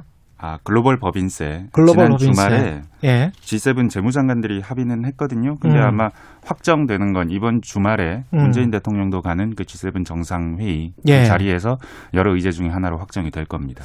이 글로벌 법인세가 굉장히 네. 중요한 문제고 제가 한번 오프닝으로도 말씀드렸죠. 이게 얼마나 중요한 문제인지. 그래서 오늘 서영민 기자와 이 글로벌 법인세 합의가 될 듯 될 듯 하다가 G7 재무장관 회담에서 합의는 됐군요. 네네. 예. 이게 사실 가만 보면 음. 글로벌 세계 경제가 어디로 가고 있나, 뭐 유럽은 무슨 생각을 하나, 그렇죠. 미국은 무슨 생각을 하나가 다 보입니다. 그렇습니다. 예. 그다 보이는 생각들을 이야기를 좀 해주세요. 네. 예. 일단 크게 두 개 부분입니다. 합의된 음. 부분이 필라 1, 필라 2 이렇게 부르던데요. 예. 네, 첫 번째 부분은 유럽이 간절히 바래왔던 영업하는 나라에서 세금을 내라. 음. 라는 원칙입니다. 예. 가장 크고 수익성이 좋은 글로벌 기업들 예. 영업이익이 만약에 10%가 넘는다면 음. 이 넘는 부분의 5분의 1 정도에 대한 과세권은 사업을 실제로 하는 나라에서 그 부여한다. 예. 이런 부분, 유럽이 원했던 부분. 사실은 지금까지는 세금이 싼 나라에 페이퍼 컴퍼니 세워놓고 어떻게 복잡한 방법으로 매출을 그랬죠. 여기 몰아주고 막고 그랬었거든요. 예. 그거를 어느 정도는 하지 마라. 5분의 음. 1은 하지 마라. 뭐 이런 얘기겠죠. 예. 글로벌 교역에 참가하는 나라들은 최소한 법인세를 15% 는 유지를 해야 된다라는 게 두 번째 pillar, 뭐 두 번째 음. 원칙입니다. 이건 미국이 원했습니다. 예. 근데 이게 두 개가 다 합의가 된 거예요? 네네. 아. 두 기둥으로 합의가 됐습니다. 두 기둥으로. 네네. 그러니까 영업이익이 10%가 넘을 경우 영업이익은 네. 뭐 매출하고 영업이익 이렇게 해서 계산을 하는 그렇죠. 겁니다. 네. 예. 매출 대비해서 계산을 하는 건데 그 그러면 이게 회계를 정확히 해서 그 기준 가지고 2021년 같은 경우는 2020년 거를 과세를 하게 되겠군요. 이게 예. 그 사실은 앞, 앞으로 좀 더 설명을 드리겠지만 예. 지금까지 우리나라가 구글이 우리나라에서 얼마 벌어갔는지 매출 자체를 모릅니다. 모르죠. 예. 아, 애플도 모르고 아마존도 모르고 다 몰라요. 다 섞여 있잖아요. 이게 지금 예. 5분의 1에 대한 과세권을 준다. 음. 라는 그 자체가 중요하다기보다는 음. 앞으로는 그걸 알 수 있게 될 가능성이 있다. 그렇죠. 그게 중요합니다. 예. 이게 100년 만에 합의인 이유가 예. 가장 돈 잘 버는 기업들, 지금 음. 여기 대상이 될 기업들 다 미국 회사들입니다. 예. 애플, 구글, 아마존, 뭐 페이스북, 예. 마이크로소프트 다 미국 회사들이고 이른바 FANG 기업들 다 네. 들어가 있겠죠. 예. 혁신을 주도하는 기업들인데 음. 근데 이 기업들이 미국만 벗어나면 그 돈 번 데서 세금을 잘 안 내요. 미국에서는 냅니다. 예. 근데 이게 어찌 보면 도둑질 같아 보일 수 있는 거죠. 예. 예를 들어 보면 구글이 우리나라에서 지난해 앱 마켓 등에서 음. 한 5조 원 정도 벌었을 것으로 추정이 됩니다. 예. 근데 구글이 국세청에다가 신고한 구글 코리아의 매출 음. 2,200억 정도고요. 예. 그래서 법인세는 97억 원 냈습니다. 음. 만약에 5조 원 벌었고 영업이익을 한 2, 30% 정도로 가정하면 예. 법인세 2, 3천억을 내야 됐었거든요. 그런데 98억? 97억. 97억? 네. 예. 이게 국세청이 더 내라 압박은 합니다. 이거 음. 가만히 보고만 있지는 않는데 예. 근데 이게 보면 합법이에요. 그렇죠. 매출을 게. 다 싱가포르에 있는 구글 아시아 지역 본사에 예. 몰아주거든요. 음. 사실 이게 너무 좀 자연스럽게 지나가고 있는데 우리 음. 론스타 한번 생각해 보면 론스타도 그렇고 네. 조세 피난처 네. 그거 활용하면 국세청이 범죄 취급하고 추적하고 언론은 예. 난리가 나고 그러거든요. 전재국 씨. 네. 예, 기억나시죠? 네. 예. 전두환 대통령의 아들도 많은 조세 피난처에. 예. 네. 있는데 음. 이 판 기업들, 음. 미국의 빅테크 기업들에 관해서 얘들 보고 도둑질을 한다고 아니면 범죄를 저지른다고 하는 사람들 없잖아요. 예. 사실은 이게 심각한 문제였던 게 수십 년 동안 이뤄왔으니까 아시아에서 지금 싱가포르 이야기 하셨는데 네. 유럽에 이제 대부분은 이런 어떤 조세 피난처의 역할을 하는 곳들이 네. 소국들이란 말이죠. 조그마한 아일랜드, 나라들. 룩셈부르크. 아일랜드, 룩셈부르크. 그러니까 피난처는 그런 거고 예. 아, 회피처 예. 좀 우- 우회하려고 그리고 음. 아예 그냥 법인세가 0%인 뭐 그렇죠. 버뮤다 그렇죠. 뭐 버뮤다 군도 쪽에 네. 있는 케이만 군도 예. 뭐 이런 곳들은 0%예요. 예. 아예 안 내고 뭐 double Irish with sandwich, 음. 아그 Dutch sandwich 이거 그렇죠. 들어보셨죠? 예. 이거 아무리 설명해도 모르기 때문에 음. 저도 정확하게 이해를 못 하겠는데 음. 아일랜드에 두 개 회사를 세워놓고 음. 룩셈부르크나 아니면 뭐 네덜란드에 뭐 하나 회사 세워놓고 음. 그리고 그 0%인 지역에 하나 세워놓고 이렇게 회사 4개를 가지고 돌려가면서 돌려서. 절세를 하는 방법입니다. 예. 근데 이걸 애플도 구글도 이런 식으로 굉장히 절세를 했는데 이게 절세인지 탈세인지 모르겠는 게 음. EU 국가들은 아니면 유로존 나라들은 예. 이거 환장하거든요 지금. 그렇죠. 이게 이게 지금 유럽이 왜 이렇게 됐나 음. 살펴보면 20년 전에 안 이랬습니다. 사실 유럽도 잘 나가는 기업들이 많았고 예. 세계 100대 기업 하면 한 40개 정도 유럽 회사였는데 그렇습니다. 지금 15개라고 하거든요. 지난주 네. 이코노미스트 보면. 음. 근데 이렇게 되는 와중에 가장 수익성 있고 가장 돈이 되는 부분들은 다 미국 회사가 다 먹었어요. 그것도 다 소프트웨어 관련된. 네, 그렇죠. 뭐 이게 지금 방금 말했던 그 회사들이 또 나오는 겁니다. 여기 음. 다 먹었어요. 예. 그 유럽이라는 시장을 미국 회사에 다 내줬는데, 예. 근데 이 회사들이 세금은 안 내는 겁니다. 근데 플랫폼을 다 장악을 하고 있고 특히 네. 구글 같은 경우는 유럽에서 뭐 네. 시장 점유율이 8, 90%라고 하니까요. 쇼핑 다 아마존에서 합니다. 유럽도. 그렇죠. 예. 음, 뭐 그런 상황이니까 얼마나 지금 배 아프겠어요. 환장을 하죠. 유럽은. 그래서 끊임없이 이거 영업하는 나라에서 세금을 내라. 시장은 다 잡아먹고. 네. 예. 근데 그게 안 되는 이유가 음. 이게 지금 손에 안 잡히는 물건들을 팔아요. 이 회사들이. 소프트웨어라고 제가 말씀드렸잖아요. 네. 그죠? 애플만 네. 아이폰 정도를 팔지. 음. 애플도 서비스업에서 서비스에서 수익이 굉장히 많이 나고. 예. 아마존은 뭐 저기 클라우드 서비스로 음. 돈을 많이 벌고 구글은 검색으로 돈을 벌고 페이스북은 뭐 그걸로 돈을 벌고. 그렇죠. 예. 그러니까 이걸 돈을 매기려고 달라들어도 음. 국내 유한 회사 정도만 세워놓고 그렇죠. 공개하지 않아도 되는 회사를 세워놓고 거기서 음. 영업을 하고 아 우리 매출은 다 지역별 거점에다가 한 번에 몰아서 신고해 음. 라고 하면서 회피할 수 있게 된 겁니다. 회피의 그렇죠. 여지가 네. 많은 것. 음. 근데 이게 세계에서 가장 빠르게 변해가는 가장 중요한 산업 분야에서 이 일이 벌어지고 있는 거거든요. 그러니까 지적재산권, 무형자산, 무형소득으로 창출되는 이런 진짜 소득에 관해서 진짜 네. 돈에 관해서는 어떻게 과세할 수가 없네. 거기다가 이제 조세 회피적까지 있네. 네. 이런 상황이 돼버린 거죠. 맞습니다. 예. 이게 국가 단위로 좀 득실을 따져봐야 될 것 같은데 미국이나 유럽 어떻게 됩니까? 이게 미국 경우에는 트럼프 시절에 이거 절대 안 한다고 했어요. 음. 왜 미국 기업만 너네 보호무역주의 하냐 유럽? 예. 나 안 해. 뭐 그러니까 유럽에서는 그럼 우리 디지털세 매길래 음. 하면서 둘이 싸우면서 맞습니다. 그 트럼프가 그럼 나 보복 관세 부과한다 하면서 그렇죠. 동맹에 금이 갈 뻔했어요. 프랑스에 막 보복 관세를 실제로 네. 부과, 부과하기도 하- 하고 맞습니다. 그랬죠. 예. 이게 디지털세가 참 희한한 음. 세금이거든요. 매출에다가 3, 4%의 어떤 세금을 매겨버리는데 이 음. 부가 세 같은 형식인데 법인세를 못 매기니까 이걸 매기고 그랬었던 거거든요. 그렇죠. 근데 어느 순간 이게 크게 바뀌었습니다. 음. 코로나 19가 나오고 음. 바이든이 등장하면서 바이든이 대통령이 되고. 네. 매출의 3, 4% 매기는 거하고 아까 말한 것처럼 영업이익의 한 5분의 1 정도는 네. 내라라고 하는 거하고는 큰 차이죠. 사실은 유럽 입장에서는 돈 번 거죠. 네. 아니 미국 입장에서도 돈 번 것이고. 그래서 네. 그 지금 그 빅테크 음. 업체들이 그렇게 막 화를 내지 않습니다. 이 음. 합의가 나왔는데. 음. 여튼 이거 그 워낙에 돈을 많이 썼잖아요. 코로나 19 상황에서. 그렇죠. 네. 다들 이제는 이제는 그걸 증세를 해야 되는 상황. 음. 거기에 바이든이 등장하면서 바이든은 돈을 더 쓰겠다고 그러거든요. 예. 그러면서 미국 법인세를 올리려고 합니다. 아. 미국 법인세를 올리면 미국에서 떠나면 어떡하나. 그렇지. 조세 회피처로. 그러니 외국의 법인세가 좀 높았으면 좋겠다라는 요인이 생긴 거죠. 저기부터 틀어 막고 네. 우리는 영향 없을까요? 이게 뭐 처음에 트럼프가 주장할 때는 제조업체들도 뭐 다 그런 식으로 하자라고 해서 음. 삼성전자, 현대차 긴장했는데 그렇죠. 긴장했죠. 지금 여기 보면 음. 일단 충분히 크고 영업이익이 충분히 나야 되는데 삼성전자 정도가 해당될 수도 있는데 영향은 크지 않을 테고 음. 우리나라 국세청은 세금을 훨씬 더 많이 거둘 가능성이 높아집니다. 예, 알겠습니다. 네. 마무리 지어야 되겠네요. 예, KBS 서영민 기자였습니다. 고맙습니다. 네, 감사합니다. KBS 일라디오 최근의 최강 시사 2부는 여기까지입니다. 일부 지역국에서는 해당 지역 방송 보내드리겠습니다.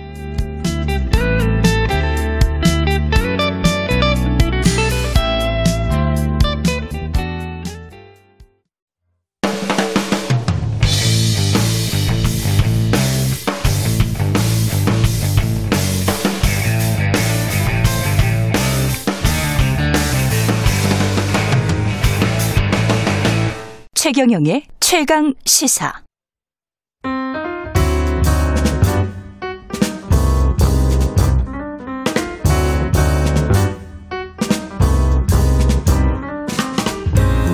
네, 더 나은 미래를 위해 오늘의 정책을 고민합니다. 김기식의 정책 이야기 식센스. 김기식 더 미래 연구소 소장 나와 계십니다. 안녕하십니까? 예, 안녕하세요. 예. 기본소득 이야기는 워낙 많이 해서 근데 네, 기본소득에 네. 대항마 기본소득과 관련해서 김준일 뉴스톱 대표와 예 그다음에 누구였죠 이원재 랩2050 음. 대표가 나와서 이슈 오도독에 한 이야기들이 있어요 한 시간 정도 꼭 좀 보시기 바랍니다 예 예. 안심소득 오늘은 이야기를 좀 해볼게요. 네, 네, 오세훈 시장의 예, 안심소득. 오세, 오세훈 시장. 안심소득은 뭔가요? 예, 그 보수 경제학의 태두라고 할 수 있는 그 밀턴 프리드먼이라는 사람이 있습니다. 예. 이 사람의 부의 소득세, negative income tax라 그러는데 그거를 그대로 어, 가져온 겁니다. 예. 그러니까 이제 청취자들께서 기본소득이 또 그렇고 안심소득도 음. 그렇고 이게 무슨 진보 보수 논쟁을 알고 있는데 사실은 기본소득이나 안심소득이나 이런 다 보수에 시작된 겁니다. 예. 사실은 미국에서 네오콘이라고 하는 가장 강경한 보수 음. 세력들이 지금 기본소득과 같은 방식의 어떤 지원 계획을 그 추진했다가 닉슨 정부 때요. 예. 그게 이제 상원에서 부결되면서 음. 이제 이게 그 무산된 거고요. 오래됐군요. 예, 예, 예, 그렇습니다. 그러니까 1969년도에 추진돼서 72년도에 실제로 미국의 하원에서 기본소득 방안이 어, 통과됐다가 상원에서 음. 무산된 겁니다. 예. 그러니까 보수가 추진한 게 기본소득이고요. 음. 안심소득도 아까 말씀드렸던 것처럼 프리드먼에 의해서 이제 제한되어져서 실제로 이, 이 방법이 뭐냐면 일정 기준 소득을 정해놓고 예를 들면 부의 소득세가 50%다. 그러면 그 기준선과 자기 소득 사이의 갭 차이에 대해서 50%를 정부가 지원해 주는 겁니다. 음. 이, 게 지금 오세훈 시장의 그 안심소득도 지금 예. 사 4인 가구족 기준 그 중위소득 예. 을 정해놓고 음. 거기서 실제 소득과 실제 그 소득보다 좀 낮으면 실제 낮으면 그 차이만큼에 대해서 50%를 보전해 주는 거니까 그렇죠. 사실은 밀턴 프리드만의 예. 이 부의 소득세 방안을 그대로 가져온 건데 근데 이제 미국에서 이거를 실제로 실험을 해봤어요. 예. 해봤더니 근로 시간이 줄어들고 음. 노- 근로 의욕이 감퇴되는 등 이게 좀 퇴행적으로 나- 결과가 나타났다고 해서 그게 폐기됐던 그러니까 아. 미국에서 이미 폐기가 돼서 예. 그걸 대안으로 1975년부터 E EITC라고 하는 우리나라도 실시하고 있습니다만 예. 어, EITC 같은 제도를 음. 지금 이제 어, 사- 어, 활용하고 있는 거죠. 그러면 그러니까 중위소득이 가령 200만 원이에요. 근데 네네. 제가 뭐 한 150만 원을 받아요. 네, 네. 그러면 그 50만 원의 갭을 50%. 50%를 네, 네. 예, 네, 그러면 25만 원을 네, 그러니까, 예. 그러니까, 그러니까 기준 소득이 있죠. 그러니까 지금 예. 뭐 지금 방안으로 얘기하면 서울시 같은 경우는 지금 4인 가족 중위 소득이라고 하는 게 지금 한 487만 원 487만 원. 월. 예. 근데 자기가 만약에 200만 원을 번다. 예. 그러면 거기 287만 원의 그 갭이 생기지 않습니까? 그렇죠. 거기에 50%인 한 142, 한 3만 원 정도를 예. 주는 방안인 거죠. 아, 그러면 진짜 말씀하신 대로 그 지금보다 더 뭐 승진을 해야 되겠다. 더 좋은 직장을 가져야 되겠다. 더 일을 많이 하- 해야 되겠다. 그럴 필요가 없어질 수도 이- 있을 것도 이- 같네. 그러니까 오, 오, 예. 오세훈 시장의 안소득 방안은 저는 예. 뭐 이거는 미국에서 이미 실패한 실험 으로 판정난 건데 지금 다시 한국에서 21세기에 다시 한다는 음. 게 40년 전에 한 일을 또 하는 건데요. 예. 이런 겁니다. 지금 만약에 만약 소득이 0원이다. 예. 라고 하면 이제 월 487만 원이 그 4인 가족 기준 중위 소득이니까 예. 그러면은 그거의 반이니까 243만 원까지 지급을 받을 수 있는 거죠. 그렇죠. 예. 그런데 지금 우리나라 그 국민기초생활보장법 상에 그 가장 빈곤층에 있는 분들이 4인 가족 기준으로 지급받는 돈이 146만 원이니까 거의 지금 이제 기초생활 수급권자에게 주어지는 돈의 100만 원 이상을 더 주는 꼴이 되는 건데 그렇게 되네. 예. 무엇보다 중요한 거는 우리나라의 지금 최저임금이요. 일을 예. 했을 때 받을 수 있는 최저임금이 월 단위로 계산하면 182만 원입니다. 그렇죠. 무슨 얘기냐면 예. 열심히 한 달 내내 일해서 받을 수 있는 최저임금이 182만 원인데 아무것도 안 하고 받을 수 있는 최대 금액이 243만 원이 되면 아, 누가 최저임금 받으면서 일하려고 하겠습니까? 그러네. 안 하죠. 이게 이제 그러네. 미국의 실험에 의해서 다 확인된 거예요. 그런데 지금 오세훈 시장이 지금 내놓은 방안이라고 하는 거는 예. 그러니까 모든 소득 지원 정책의 원칙이 있습니다. 그건 뭐냐면 음. 일해서 버는 사람들보다 그 금액이 올라가서는 안 된다는 겁니다. 그렇지 않겠습니까? 그렇죠, 그렇죠. 일해서 버는 돈보다 그냥 네. 앉아서 지원받는 돈이 더 크면 누가 일을 하겠어요? 그렇죠. 그렇기 때문에 모든 그 현금 복지에 있어서도 최저임금을 상회해서는 안 됩니다. 음. 그러니까 현재 182만 원이면 월 예. 그거 이상의 현금 복지 지원을 하게 되면 모랄 해저드가 생겨나는 거죠. 예. 그렇기 때문에 지금 현재 안심소득 방안은 뭐 있을 수 없는 방안이다. 재원도 이거 상당히 많이 들 것 같은데요. 그렇죠. 해당되는 계층도 상당히 많을 것 같고. 그러니까 서울 중위소득 50% 이하니까 서울 네. 주민의 50%가 그 해당되고 거기서 이제 소득 의 갭에 따라서 차이에 따라서 격차에 음. 따라서 이제 주어지는 건데 최소 10몇 조 이상 든다고 봐야죠. 1년에 1년에. 네. 네. 서울만 커버하는데도요. 그렇죠. 왜냐하면 그 기존 지금 나와 있는 기본소득 방안에 비해서 지원 규모가 뭐 어마어마하게 차이가 나거든요. 아, 이거 그러니까 평균적으로 보면 대개 월 100만 원씩의 이상의 지원을 받게 되는 거니까 예. 그런 문제가 생기는 거죠. 이게 근데 참 그 포퓰리즘이라고 우리가 간단하게 그렇게 부르는데 그것과 어떤 사회복지망 구축 사이에서 어떤 균형점이 필요할 것 같은데 고민해야 될 지점이 뭘까요? 기본소득이든 안심소득이든 간에. 기본적으로 이게 지금 외국에서 이미 다 실험해서 실패하고 기본소득 방안도 여러 나라에서 실험해서 음. 다 실패한 것으로 돼서 이 다 정리한 일인데 지금 대한민국이 지금 거꾸로 지금 대선을 앞두고 지금 이게 지금 그 음. 논쟁을 하고 있는 거는 전 좀 안타까운 일이다. 이미 예. 지- 제기되는 기본소득 방안이나 뭐 지금 오세훈 시장이 얘기하는 안심소득 방안이나 외국 학자들이 보기엔 참 철진한 얘기들을 하고 있, 어 보이는 거죠. 어, 그 있는 복지나 잘해야 되는 거군요. 그 다음에 복지의 특성이라는 게 이런 음. 게 있습니다. 오세훈 시장이 안심소득 방식으로 만약 하게 될 경우에는 예. 어, 지금 기초생활보장 수급권자들은 그 안심소득을 받으면 수급자에서 다 탈락하겠죠. 소득이 그럼 생겨나니까. 높- 높아지니까? 높아지니까 예. 다 탈락하게 되는데 문제는 그 세- 생계급여만 탈락하는 게 아니고 주거급여나 의료급여나 교육급여에서도 다 일괄적으로 탈락하게 되거든요. 아, 그렇게. 그런데 이제 저소득층에게는 음. 생계급여와 같은 소득 지원도 중요하지만 사실은 나이 드신 분들이 많기 때문에 음. 의료급여가 너무 중요하고요. 예. 또 주거급여 차원에서 공공임대주택을 분양 그 지급받는 게 굉장히 중요한 거거든요. 그렇죠. 예. 그래서 이제 보통 복지가 발달한 나라일수록 음. 현금 복지보다도 오히려 현물 복지, 다시 말해서 이런 서비스라든가 의료 지원이라든가 음. 주거 지원과 같은 이 현물 복지가 훨씬 더 발전돼 있습니다. 그럴수록 선진국인 거거든요. 그러네. 그런데 지금 예.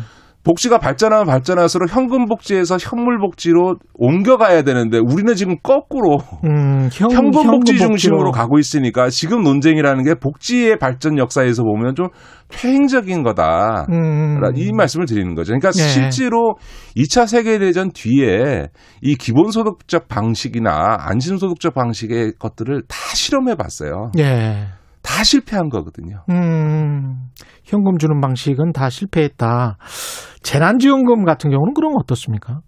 재난지원금은? 아, 물론 재난지원금을 줄 수도 있겠죠. 예. 그런데 이제 지금 재난지원금을 보편적으로 또 지급하겠다라는 하자 이런 논란이 있지 않습니까? 예. 이제 이것도 저는 맞지 않다고 생각합니다. 음. 최근에 이제 지금 재난지원금 논- 논란에 이 좀 달라진 거는 옛날에는 그 부채 내서 세- 그러니까 빚내서 추경을 편성해서 했는데 이번에는 지금 세수가 지금 초과 세수가 거의 한 20조, 30조 예, 생긴다는 30조, 거 예. 아닙니까? 근데 이렇게 초과 세수가 20조, 30조 생겨나게 된 이유가 그 양쪽 측면에 있는데 하나는 기재부가 과소 추계, 예, 아예 세수 추계를 작게 해온 예. 측면이 있습니다. 예를 들어서 이, 이 박근혜 정부 말기에도 사실은 이 그 과소 추계를 해가지고 한두 해가 아니에요. 한두. 해가 아니고 한 3년 동안을 예. 거의 20조 동안 20조에 가까운 돈이 추가 세수가 들어와서 그때도 그 돈을 가지고 어, 추경 편성하고 이렇게 그랬습니다. 예, 했었거든요. 그러니까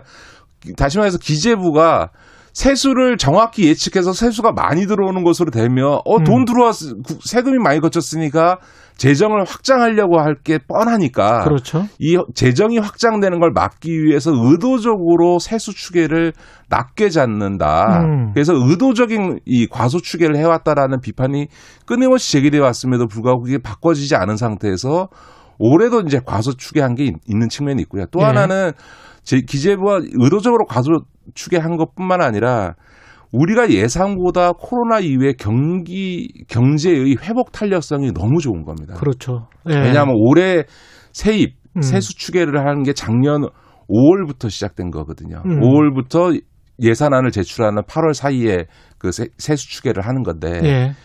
그때는 코로나가 한참 위기 그렇죠, 상황이니까 그렇죠. 예. 당연히 이게 언제 끝날지 모르니 음. 내년까지 이 경제 상황이 어려워지면 음. 어, 이 세, 세 수입이 어떻게 했다 이렇게 예측한 게 있는 건데요. 보수적으로 잡았던 거죠. 그 보수적으로 예. 잡았던 건데 작년 하반기 이후에 경제의 회복 탄력성이 너무 좋은 거죠. 예. 그리고 지금 우리나라도 지금 그- 마찬가지 그런 상황이 벌어지고 있고 음. 미국은 지금 뭐이 7%의 정말 있을 예. 수 없는 수준의 이 경제 성장률을. 올해 예측이 되고 있는데요. 예.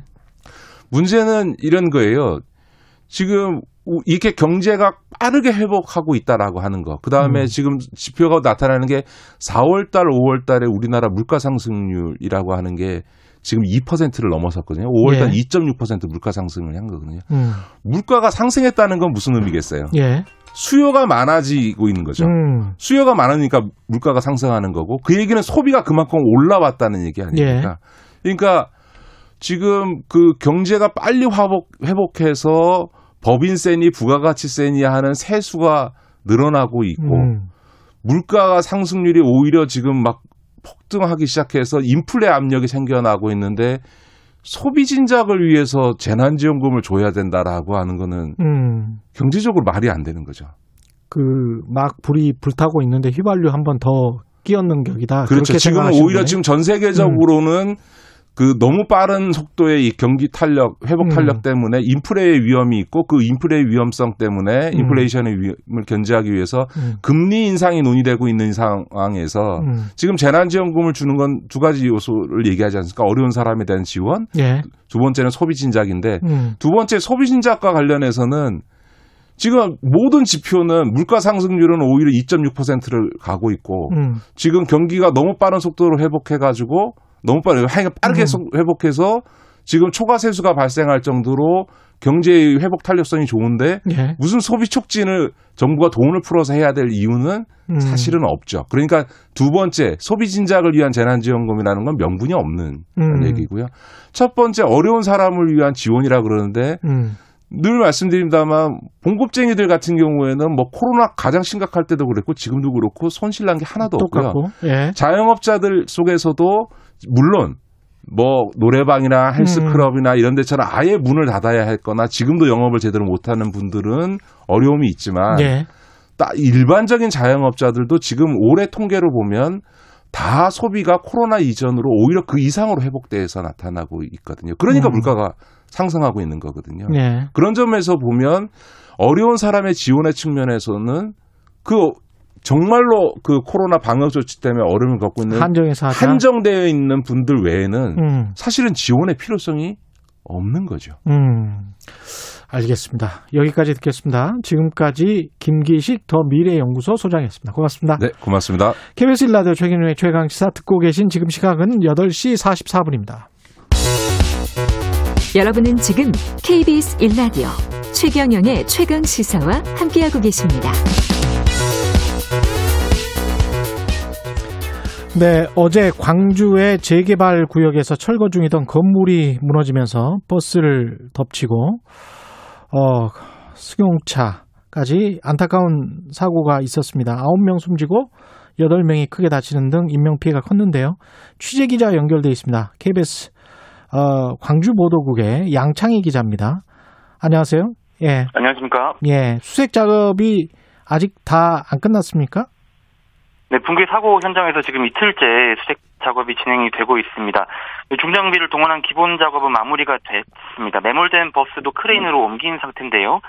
하지만 이 잔해에 어, 만일의 가능성을 염두해서 잔해를 소규모로 수색하는 작업을 계속하고 있습니다.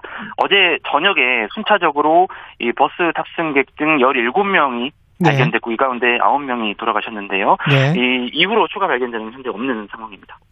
이게 대낮에 오후에 정말 날벼락처럼 일어난 사고였는데 당시 상황을 한 번 더 전해 주십시오. 네, 저희 KBS로 여러 제보 영상들이 들어왔는데 예. 이 영상들의 상황이 자세히 나와 있었습니다.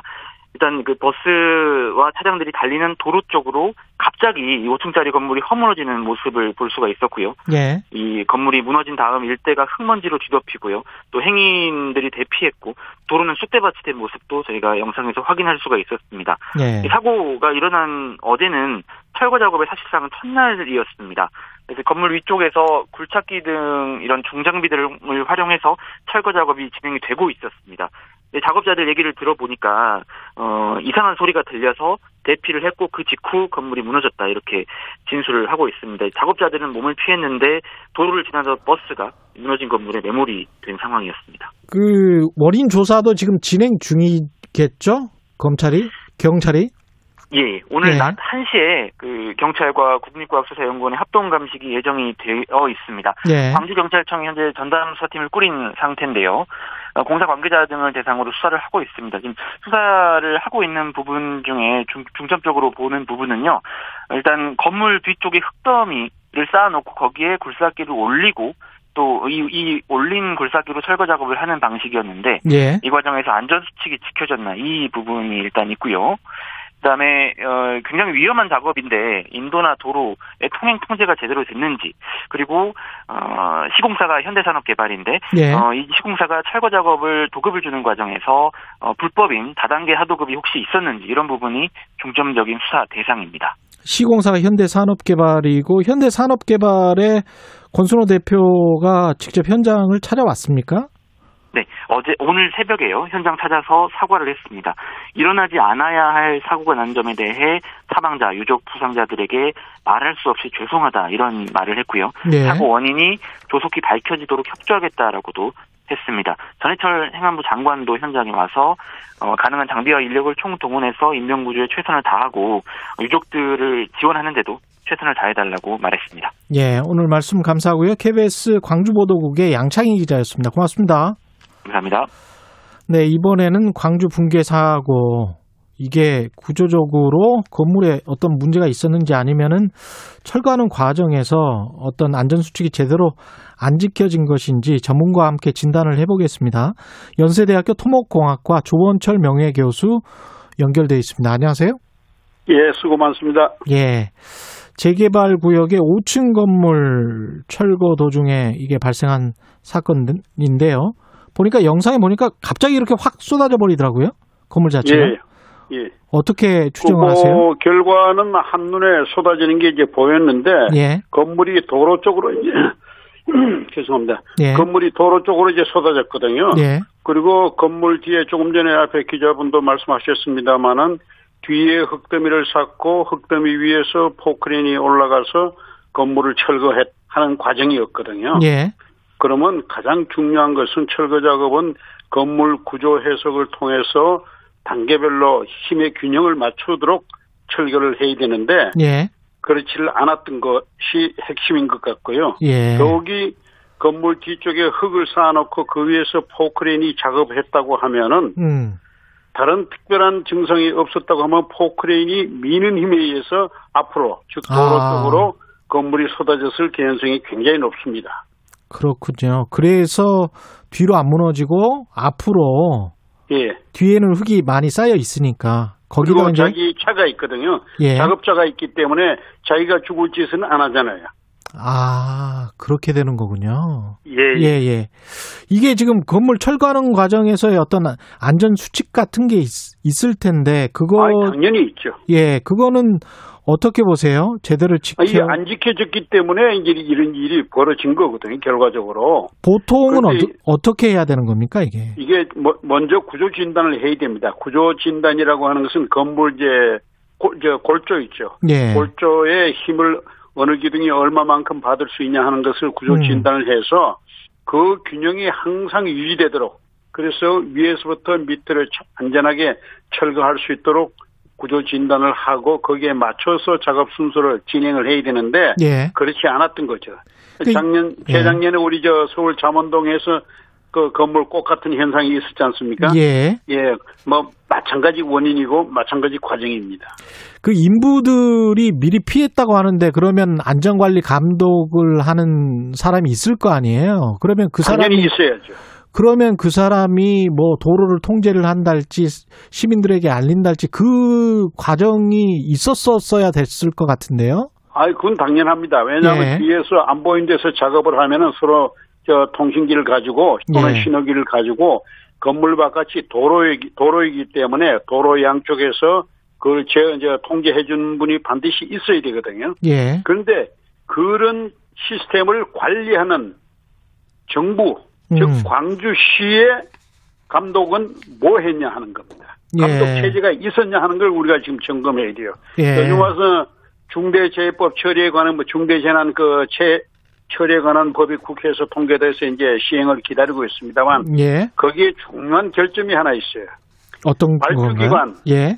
발주기관 내지는 시- 그 발주기관의 감독 기능이 전혀 없 책임기관 책임성이 전혀 없어요. 그 발주 기관이라면 여기에서는 현대산업개발인가요? 아니 그거는 시행 시행사고 예. 시공사고. 예. 광주시죠 광주시. 아, 광주시. 예, 왜냐하면은 작업장 부근에는 시민들이 있기 때문에 예. 시민의 안전을 위해서는 발주기관의 감독 기능이 반드시 있어야 되는데 예. 이것이 중대재해법에도 다 빠져 있어요. 없어요. 아, 발주기관의 그 감독 기능이 있어야 된다. 예. 예, 그 작업장이 어디에 있냐면 광주시에 있거든요. 그렇죠. 예. 광주시에 있으면 광주 시민들의 주, 그 작업장 주변의 안전을 확보하기 위해서는 가- 광주시의 그 감독 기능 이 반드시 있어야 되는데 음. 이런 것이 법 자체에 빠, 빠져 있어요. 아. 이거는 지금이라도 그 시스템적인 제도적인 허점이니까 넣어야 된다 그런 말씀이시네요. 넣어야 되는데 그 장, 저 금년 총과 아, 작년 금년 초죠 그 중대재해 그 처벌법에 보면 그게 속 빠져 있거든요. 예. 빠져 있으면 그걸 다시 국회를 통, 통과시키려면 엄청나게 힘든 과정을 또 겪어야 될 겁니다. 이해관계가 있기 때문에 예. 그거 전부 책임 안 지려고 그래요. 음. 예를 들어서 관에서 발주한다든지 예. 또는 어떤 큰 재벌에서 또는 그 건물주가 이제 발주할 때 건물주의 책임 또는 관에서 발주기관의 책임이 반드시 명기가 돼야 되는데 그게 없다고 하는 것이 음. 근본적인 모순이죠. 그 우리가 보통 공사 철거하면 앞에 가림막 같은 게 있지 않습니까? 가림막은 전혀 그건 소용없나요? 힘을 못 쓰는 겁니다. 그건 소용없는 거고 예. 가림막은 시민들이 보기에 음. 시각적으로 아 좀 뭐 덜 위험한 걸 이제 느끼도록 덜 느끼도록 그렇게 하는 거지 가림막 자체는 역학적으로는 전혀 힘을 못 씁니다. 아, 그 정도 가지고는 안 되는 거군요. 건물이 아, 그거 가지고는 무너져 안 버리면. 예. 예, 예. 그러면 그 가림막을 제대로 뭐 보강해서 공사를 해야 되는 그 그런 규정을 넣을 그럴 필요는 없고요. 그럴 것까지는 없는데 예. 여러분 저 도로 같은 것을 이제 큰 데- 산길이 있는 도로를 예. 다니다 보면 공사하는 장에 보면 큰 아이빔 박아가지고 산을 절개하는 게 있는데 그 정도는 돼야 되는데 음. 그 정도가 돼야 힘을 받을 수가 있거든요. 그러나 아. 건물 철거 주변에서는 그런 가림막을 뭐 할 수도 없고 예. 또할 수도 없죠. 지금 뭐 제가. 예. 결국은 이제 아까 그 균형 구조를 잘 그 생각을 해서 철거를 했어야 되는데 그거를 못했고 관리 감독이 부실했다. 그리고 관리 감독이 부실할 수밖에 없는 제도적인 허점이 있다. 그런 말씀이시군요. 그렇죠. 그 가을 그 건물 구조 해석을 위해서는 관리 감독이 반드시 필요합니다. 예. 시공사는 어떤 책임을 집니까? 아, 시공사는 직접적으로 예. 시공사도 안전 책임이 절대적으로 있죠. 음. 그 물론 고- 예, 감독청에서 없다고 하더라도 예. 시공사는 뭐, 뭐 안전 관리에 절대적인 책임을 져야 되고 예. 시공사가 또 반드시 현장에서 일을 하는 건 아니에요. 그래서 우리가 이제 하청 또는 재하청 또는 뭐 예. 3청, 4층이라고 그러는데 예. 이 하도급 제도의 근본적인 문제가 바로 그겁니다. 그래서 음. 우리가 컨, 컨소시엄 법으로 바꾸자 라고 그렇게 이야기해도 이해관계 때문에 국회에서 법이 통과되지를 않고 있죠. 이 공사 현장도 교수님 생각에는 그 분명히 다단계 하도급 구조였을 것이다. 그렇게 생각을 하시는 거군요. 아, 이건 뭐 안 봐도 예. 원한 겁니다. 일반적으로 그렇게 계속 하고 있으니까. 그렇죠. 예. 감리 업체 같은 경우는 어떻습니까? 5층 건물을 철거할 때는 감리하는 사람이 나와 있나요? 감리, 예, 감리가 반드시 책임 감리를 하게 돼 있죠, 법적으로. 예. 그런데 감리가 누가 정하느냐? 음. 그 구조를 보면 감리 회사를 정하는 구조를 보면은 감리 권한에 또는 권한, 권한 행사에 한계를 또 분명히 볼 수가 있습니다. 감리도 사실은 시공사에서 월급 받는 거 아닙니까? 그렇죠. 그 시공사에서 감리를 위임해가지고 하는데 예. 시공사 말을 안 들을 수가 없죠. 그런 지금 구조잖아요. 그죠? 그, 원래 아, 그 시공사 말이라고 하는 것이 뭐냐면 돈을 적게 드리는 거거든요. 돈 적게 드리기 위해서는 빨리 해야 됩니다. 아. 빨리 하기 위해서는 예. 폭삭 이번과 같은 우리가 이제 흔히들 나쁘게 표현합니다만 폭삭 공법이 필요합니다. 그러더라도 아. 제대로 해야지. 예. 그렇군요. 왜냐하면 한꺼번에 5층을 내려앉히는 게 가장 시간이 절약이 되고 시간 절약이라고 하는 것은 바로 돈하고 연결되는 거거든요. 이게 욕심입니다. 우리 욕심이 우리 사회에 팽배하기 때문에 이런 일이 일어나는 겁니다. 예. 알겠습니다. 여기까지 듣겠습니다. 말씀 감사합니다. 예. 지금까지 연세대학교 토목공학과 조원철 명예교수였습니다. 고맙습니다. HLB님은 관리 감독도 없고 처벌도 낮으니까 어떤 시공사가 안전에 신경 쓰겠나요? CHS 정님은 호주서 일할 때 보면 이런 사고가 나면 담당 공무원이 자리가 없어져요. 이규환님, 전국에 재개발이 많을 텐데 책임 있는 안전관리에 관심을 가져야겠습니다. 이런 말씀하셨고요. 6월 10일 목요일 KBS 일라디오 최경영의 최강시사 오늘은 여기까지입니다. 고맙습니다.